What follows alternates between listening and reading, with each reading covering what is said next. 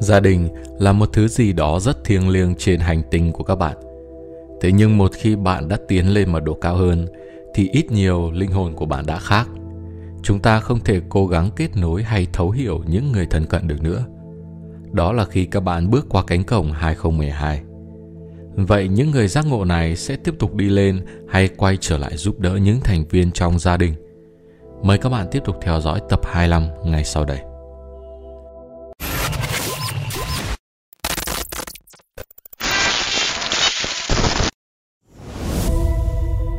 Một cái nhìn cơ bản về tương lai. Thời đại của những người có và những người không có đã chấm dứt. Các bạn tất cả đều dư dật, vượt trên sự tưởng tượng lạc quan nhất, bởi vì các bạn đã được trao chìa khóa để đến với nước trời. Với sự giúp đỡ của những người bạn đã thăng lên và những người hướng dẫn tinh thần, các bạn sẽ được chỉ cho cách để đưa trái đất trở lại thành một thiên đàng, một vườn eden mới các bạn biết rằng, thời gian này hòa bình là sự thực. Nó sẽ không tàn phai và khô héo vì sự trở lại của mùa đông. Các bạn nhìn thấy thế giới cũ đang tàn vỡ trước mắt, nhưng đây là lần cuối cùng mà các bạn là một phần của sự hưng thịnh và suy tàn của các nền văn minh. Các bạn sẽ không còn nhìn thấy loài người phát triển đến tầm cao lớn chỉ khi nó sụp đổ một lần nữa. Trái đất mới này mà các bạn cảm nhận trong thân thể mình là lưu lại ở đây khi các bạn đang ở phía bên này của cánh cổng 2012 thì sau ngày 21 tháng 12 năm 2012 các bạn sẽ cảm thấy các năng lượng của sự chuyển đổi thiên hà đang tăng lên. Thậm chí khi mà các năng lượng của sự tiến động thẳng hàng năm 2012 bắt đầu dịu xuống. Các bạn biết là nhiều thay đổi vĩ đại đang đến và phần lớn những gì thuộc về trái đất cũ đang tàn vỡ. Từng lớp, từng lớp các quyền lợi được đảm bảo. Những người vận động hành lang, những nhà lãnh đạo ích kỷ, các mô hình y tế sụp đổ, các hình mẫu kinh tế già cỗi và các hệ thống pháp luật lỗi thời tiếp tục sụp đổ xung quanh các bạn, để lại một đống đổ nát nơi mà xưa kia những thiết chế vĩ đại đã từng tồn tại. Các bạn không thương tiếc cho sự mất đi của những lâu đài xây trên cát này.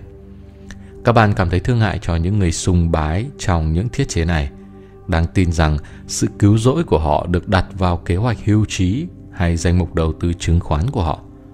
Bây giờ thì các bạn biết rằng những vật đảm bảo này không là cái gì ngoài sự an tâm giả tạo. Trong thế giới mật độ 4 của các bạn, các bạn giờ đây đang sống trong một gia đình mở rộng hay một cộng đồng quốc tế. Nơi đây mọi thứ của giá trị thực đang mọc lên những mảnh đất nằm mẫu Anh hay đến thành dòng vào các tấm pin mặt trời 120W trên mái nhà. Hôm nay một nhà phát minh trẻ tuổi đến cộng đồng của các bạn chứng minh thiết bị năng lượng điểm không của anh ấy – cho đến tận cánh cổng 2012, anh ấy đã có khó khăn trong việc vận hành thiết bị một cách ổn định. Nhưng giờ đây, khi đã ở bên này của cánh cổng, nó có vẻ như làm việc khá ổn, cho dù đã được chế tạo từ lâu. Sự tiêu cực mà trước kia chống lại lực lượng tử không còn hiện diện nữa. Việc chấp nhận sự dồi dào không giới hạn của sự sáng tạo đã đến với cộng đồng này và bằng chứng xác thực của luật bất biến của tình yêu vô hạn cũng đã xuất hiện. Trải nghiệm ngưỡng cửa 2012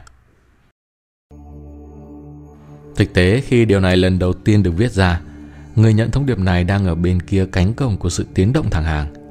Mặc dù cánh cổng đó đã hiện ra lờ mờ trước mắt anh ta, thì thực tại trội trên trái đất vẫn có vẻ thu hút tâm trí của anh ấy vào những vấn đề như những lời hứa chính trị không được thực hiện. Tình trạng nghèo nàn cung cực, phóng xạ lan tràn từ sự dò dỉ của các nhà máy điện hạt nhân – ô nhiễm đại dương do các vụ tràn dầu, thời tiết thất thường và các khoản nợ kinh tế khổng lồ không thể kiểm soát được. Để nhìn xuyên qua những hào ảnh của sự tan vỡ của thế giới sắp tới với viễn cảnh sáng sủa của tương lai, anh ấy đã bắt đầu với sự giúp đỡ của chúng tôi và hàng nghìn Lightworker đã hình thành nên một kế hoạch để tối đa hóa cơ hội đã được cánh cổng của sự tiến động thẳng hàng ban cho. Bước đầu tiên trong việc chuẩn bị vượt qua cánh cổng tiến động thẳng hàng vào ngày 21 tháng 12 năm 2012 là tập hợp những live worker của thế giới tại những điểm thần thánh ở khắp các lục địa. Ở một số nơi chỉ một vài linh hồn là có sự hiện diện vật lý, trong khi ở những nơi khác vài trăm hay thậm chí vài ngàn đến để cầu nguyện, thiền định, hát, nhảy múa và chia sẻ những câu chuyện. Những nghỉ lễ đã được tạo lập để chuẩn bị cho các cá nhân khi ngày ấy đến gần. Trong 3 ngày từ 20 đến 22 tháng 12 năm 2012, thức ăn thanh khiết và nước uống sạch sẽ được mang tới những địa điểm tổ chức cùng các nhà vệ sinh sách tay. Và nếu cần thiết, cả các máy phát điện phụ thuộc vào nhu cầu thiết yếu. Các phương tiện vận chuyển được để lại trong 3 ngày, các linh hồn cắm trại và nghỉ ngơi khi cần. Họ không thể sử dụng các thiết bị điện tử khác nhau của họ. Họ bằng lòng tắt chúng đi và đơn giản ở cùng với nhau, thường trong sự thinh lặng, đôi khi có tiếng cười và những giọt nước mắt. Ở một số địa điểm, những vòng tròn lớn hay những mê cung được dựng lên và những nghi lễ thần thánh khác nhau sẽ được thực hiện bên trong đó. Các trang phục được mặc vào, micro bị bỏ qua, trống được đánh lên và cảm xúc chân thành trào dâng. Rất ít người biết được họ đang chờ đợi cái gì. Một số người cho rằng không có gì thay đổi nhiều. Ngày sẽ đến và đi. Họ sẽ có buổi cầu nguyện và nhảy nhót vui vẻ cùng với nhau. Họ sẽ trở về nhà, trở lại với gia đình của họ, với công việc và trách nhiệm. Từ một quan điểm nhận thức mật độ 3, điều này thực sự xảy ra với nhiều người. Nhưng thậm chí trong những người nghi ngờ nhất và thực dụng nhất, thì có một cái gì đó đã chuyển đổi hết sức sâu sắc. Trong ba ngày ấy, lúc đầu thời gian dường như di chuyển rất chậm và sau đó dừng lại. Trong một lượng thời gian không xác định, các linh hồn đã đến để cùng nhau cảm thấy một cái ôm siết chặt sâu kín của một cái gì đấy mà họ không thể định nghĩa được. Nó dường như là họ đã luôn luôn ở bên nhau, nơi đây trên đỉnh núi hay sa mạc. Lửa trại, mê cung, các căn lều và các dụng cụ âm nhạc là một phần của một điệu nhảy vũ trụ kéo dài mãi mãi. Vậy thì đến giờ nó đã trôi qua hay vẫn còn? Khi các linh hồn chậm rãi thu dọn thiết bị của họ và trở về để bắt đầu hành trình trở lại với các cuộc sống cũ, có một cảm xúc khác biệt mà không bao giờ giống như thế một lần nữa. Một cánh cửa đã được mở ra, họ đã đi xuyên qua và nó đã đóng lại đằng sau họ. Không bao giờ được tái viếng thăm theo cách thức tương tự. Những linh hồn này, những người đã tham dự vào ba ngày của buổi lễ này chỉ đơn giản là khác đi.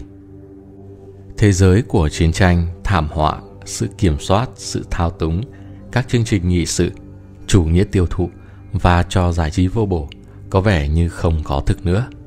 Những linh hồn này không còn có điều gì chung với thế giới đó. Nó không là gì, thậm chí là nó có tồn tại hay không.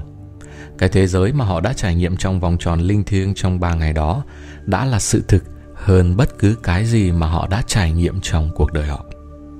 Một số linh hồn đã tham dự nhiều những buổi hội thảo nhằm giúp tăng trưởng cá nhân và những sự kiện chuyên sâu trong nhiều năm. Họ đã biết về trạng thái năng lượng cao tạm thời sẽ xảy ra khi những linh hồn có cùng tư tưởng đến với nhau. Họ biết tất cả về việc làm sao mà nó phai nhạt đi vài ngày sau, khi một lần nữa họ lại bị thu hút trở lại với thế giới cũ quen thuộc của sự tranh đấu. Nhưng lần này đã hoàn toàn khác, không có năng lượng hay ý chí để theo đuổi các khuôn mẫu cũ của sự chinh phục hay quyền lực. Một cách hàng hái, những linh hồn đã chuyển đổi này trông đợi vào các buổi gặp mặt tiếp theo trên núi hay cuộc hành trình vào sa mạc với những người bạn mới tìm thấy của họ. Bài học khó khăn nhất cho những linh hồn mới phát triển này liên quan đến việc làm thế nào để giải quyết với gia đình và những người bạn, những người đã không tham dự trong các buổi lễ. Một số người đã không tham dự các buổi lễ là khá ổn. Có lẽ họ đã dừng lại và suy ngẫm bất cứ nơi đâu họ đến, trong các thành phố, tại văn phòng làm việc hay khi đi mua sắm. Trong một vài trường hợp, những người không thoát ra được khỏi công việc thường ngày đồng nhất bên trong linh hồn họ đã có thể tách ra khỏi sự lộn xộn và những hỗn loạn trong số đông loài người. Nhưng đối với phần đông những người đã trở lại từ buổi lễ mà đang sống với gia đình và bạn bè, sự giao tiếp trở nên khó khăn hơn bởi vì họ là những người được khai sáng. Do đó đã có một sự chuyển đổi sâu sắc về các giá trị và nhận thức. Một thành viên gia đình hay một người yêu của họ có thể tiếp cận một linh hồn đã chuyển đổi và mắng mỏ anh ta vì không quan tâm đến những trách nhiệm hàng ngày trong khi đang nghỉ ngơi. Đối với linh hồn đã khai sáng, những sự buộc tội như vậy là không có cơ sở, vô nghĩa và không thích hợp. Tất nhiên tình yêu và tình thương vẫn còn đó trong những linh hồn mới chuyển đổi, hiển nhiên là nhiều hơn trước đây, nhưng gắn kết tình cảm để sống theo một bộ các hệ thống niềm tin cũ đã bị cắt đứt. Những linh hồn đã thức tỉnh vẫn ở trong thế giới nhưng không còn thuộc về thế giới đó nữa. Điều hiển nhiên đối với nhiều những linh hồn mới thức tỉnh là một số người bạn và các thành viên gia đình của họ sẽ không đi trên cuộc hành trình vào các thực tại cao hơn cùng với họ. Và như thế quá trình buông bỏ, quên lãng và giải phóng những người yêu mến của họ bắt đầu. Nhiều nỗi thương tiếc được bày tỏ và được hợp nhất. Những người được khai sáng biết rằng những người này đã lựa chọn một con đường khác và con đường đó phải được tôn trọng.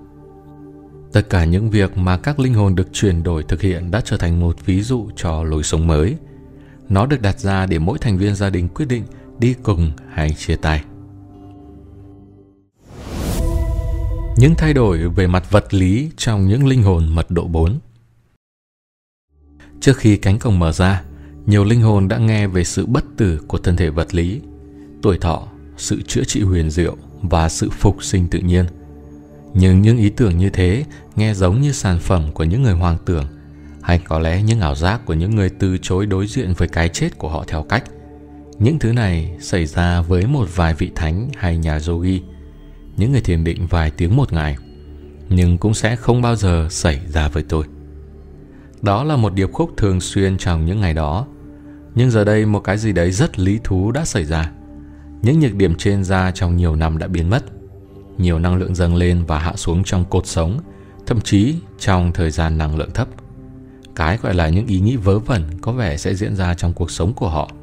Và thành ngữ, hãy cẩn thận với cái mà các bạn yêu cầu, bởi các bạn có thể nhận được nó. Bỗng nhiên trở thành luật mới của thế giới.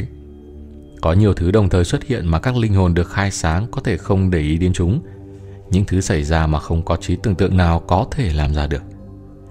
Nó không phải là trường hợp của những thứ quá tuyệt vời để có thể tin là sự thật.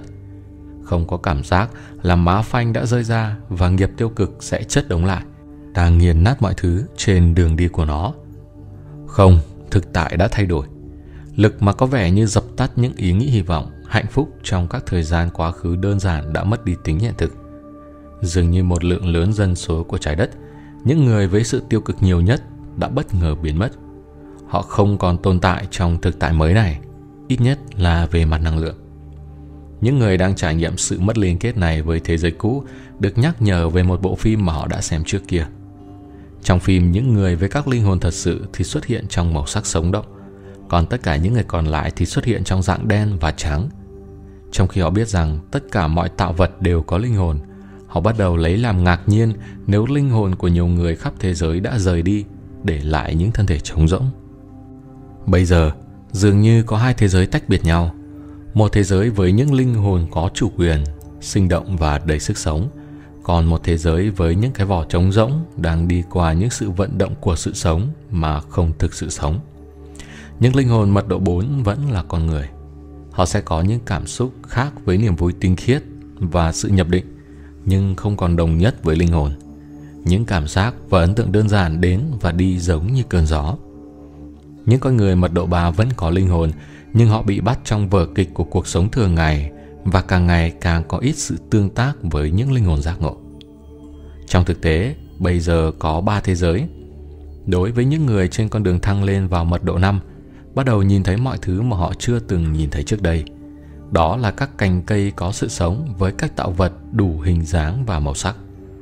Các bạn có thể nghe thấy theo đúng nghĩa đen tư tưởng của cơn gió khi nó thì thầm trên cây. Tất cả mọi thứ đều rung động và lung linh, không chỉ với ánh sáng mà còn với tư tưởng, một cảm giác sâu sắc của sự nhất thể thấm vào mọi vật. Mặc dù những người mới thăng lên có thể vẫn nhìn thấy và nghe thấy những người trong mật độ 4 của trái đất mới. Nhưng hiển nhiên là những người này không thể nhìn thấy và trải nghiệm những thực tại ở mật độ 5. Khi thời gian trôi đi và sự tiến động thẳng hàng bắt đầu rời khỏi vị trí, con người nhận thấy những thay đổi là thường xuyên. Những người giác ngộ đơn giản không trở lại với lối sống cũ của họ. Tất cả mọi thứ trong cuộc đời đã được sắp đặt từ trên cao, vậy nên họ đã được di chuyển vào những vị trí trách nhiệm mới của họ. Nếu cố gắng chống lại con đường cao hơn của linh hồn, họ sẽ không còn năng lượng để tiếp tục cho bất cứ sự lựa chọn nào nếu những hành động và những ý tưởng như vậy được dựa trên bản ngã hay dựa trên cách nghĩ cũ. Trong một số trường hợp, tâm trí đơn giản ngừng làm việc hoàn toàn, ít nhất là đối với tư duy logic, lý luận, phân tích, những cái mà trước đây thường kiểm soát mọi thứ. Ngược lại, bất cứ khi nào một linh hồn quyết định hành động dưới một sự thúc đẩy cao hơn, thẳng hàng với mục tiêu thực sự của linh hồn, nguồn năng lượng ào đến dường như vô tận. Những người phù hợp sẽ xuất hiện, những hoàn cảnh phù hợp sẽ xuất hiện. Nó trở nên dễ dàng đến nỗi không thể tin được để thực hiện những sự lựa chọn sáng suốt. bởi nếu lựa chọn này xuất phát từ nhận thức giới hạn của bản ngã sẽ mất đi sự hấp dẫn họ đơn giản cảm thấy sợ và chán ghét nhưng thói quen cũ bị bỏ qua một cách dễ dàng bằng một nhận thức tiến bộ của một linh hồn mật độ 4. Một cách bất ngờ, những người hút thuốc không còn khao khát châm thêm điếu thuốc lá khác. Những chai rượu mất đi sự hấp dẫn của nó. Một loạt những quy định y tế không cần sử dụng đến.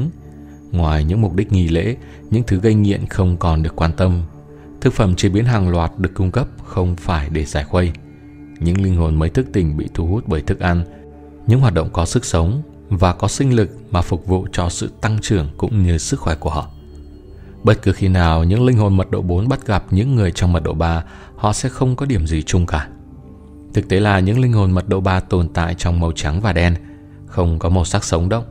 Cuộc sống của họ trở nên hoàn toàn vô nghĩa với những người đã đi qua cổng. Những người giác ngộ có rất nhiều tình thương cho những người đã không làm cuộc hành trình với họ, nhưng chỉ cố gắng khi họ có thể đơn giản là không thể thông cảm hay đồng cảm thêm nữa. Hai nhóm linh hồn này giờ đây có vẻ như sống trong hai thực tại riêng biệt. Đối với những linh hồn mật độ 5, họ vẫn có thể liên hệ với mật độ 4.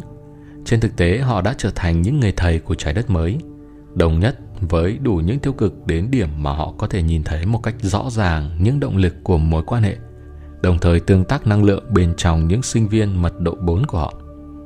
Những linh hồn mật độ 4 biết ơn với sự hiện diện của những người đã thăng lên trong mật độ 5.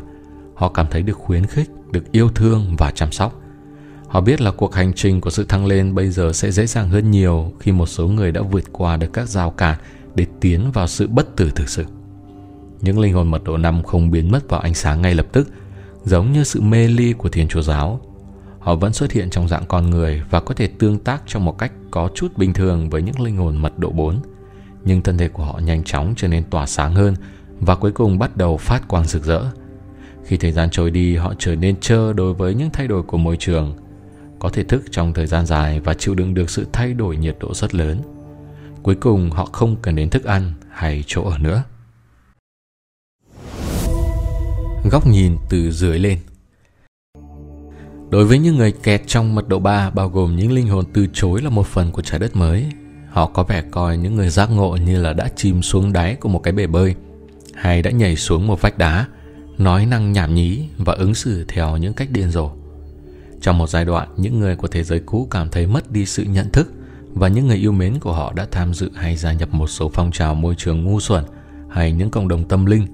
Nhưng khi những linh hồn chưa giác ngộ nhận ra là họ không thể làm gì để mang trở lại những người anh em và chị em đã mất của họ, họ đành cam chịu trở lại với công việc thường ngày. Mặc dù những thể chế mà họ đưa vào đang suy tàn và đang chết mà những người u mê rất khó nhận ra. Nhiều linh hồn chưa giác ngộ bị ốm mà không giải thích được. Họ có vẻ như không làm việc được như trước đây. Các bác sĩ có thể không tìm thấy điều gì bất ổn, hay trong một số trường hợp họ tìm thấy tất cả đều không ổn và cuối cùng sự ốm đau trở nên chuyện tầm thường để được xem xét đến. Khi chế độ phân phối thực phẩm và nguồn cung cấp bắt đầu, trước tiên nó bị chống lại một cách yếu ớt nhưng một cách nhanh chóng tâm lý đám đông chiếm lĩnh và con người quyết định đầu hàng trước khó khăn này. Những linh hồn mật độ 4 rời bỏ các gia đình mật độ 3 của họ. Như chúng tôi đã đề cập trong tập trước, một trong những khía cạnh khó khăn nhất của sự chuyển đổi này là sự chia tách các mối ràng buộc với gia đình. Rất nhiều những linh hồn giác ngộ đã bị hiểu nhầm bởi gia đình ruột thịt của họ và trong một số trường hợp thậm chí bị chối bỏ. Đôi khi những người đã thức tỉnh bị nhạo báng công khai với những cái lắc đầu chán nản của người thân. Những thành viên gia đình khác chỉ kết luận là những người giác ngộ đang trốn chạy khỏi nhiều vấn đề mà con người phải đối mặt. Rằng họ đã chọn một viễn cảnh bịa đặt không tưởng về cuộc sống không có vẻ gì là thực tế. Tất nhiên, thách thức lớn nhất vẫn là tình cảm. Các mối ràng buộc gia đình có thể khá sâu đậm và nó nhanh chóng trở nên hiển nhiên với nhiều người rằng điều này là một sự chia cắt lâu dài và hoàn toàn ít nhất là trong đời này những giọt nước mắt rơi xuống ở cả hai phía. Trong khi những người bị kẹt trong mật độ 3 sẽ có vẻ giữ sự oán giận và tiếc nuối, thì những linh hồn giác ngộ nhanh chóng quên lãng. Với sự giúp đỡ của gia đình tâm linh mới và những người bạn, họ giải quyết nhanh chóng những nỗi đau khổ và buồn phiền từ khi bắt đầu cuộc hành trình.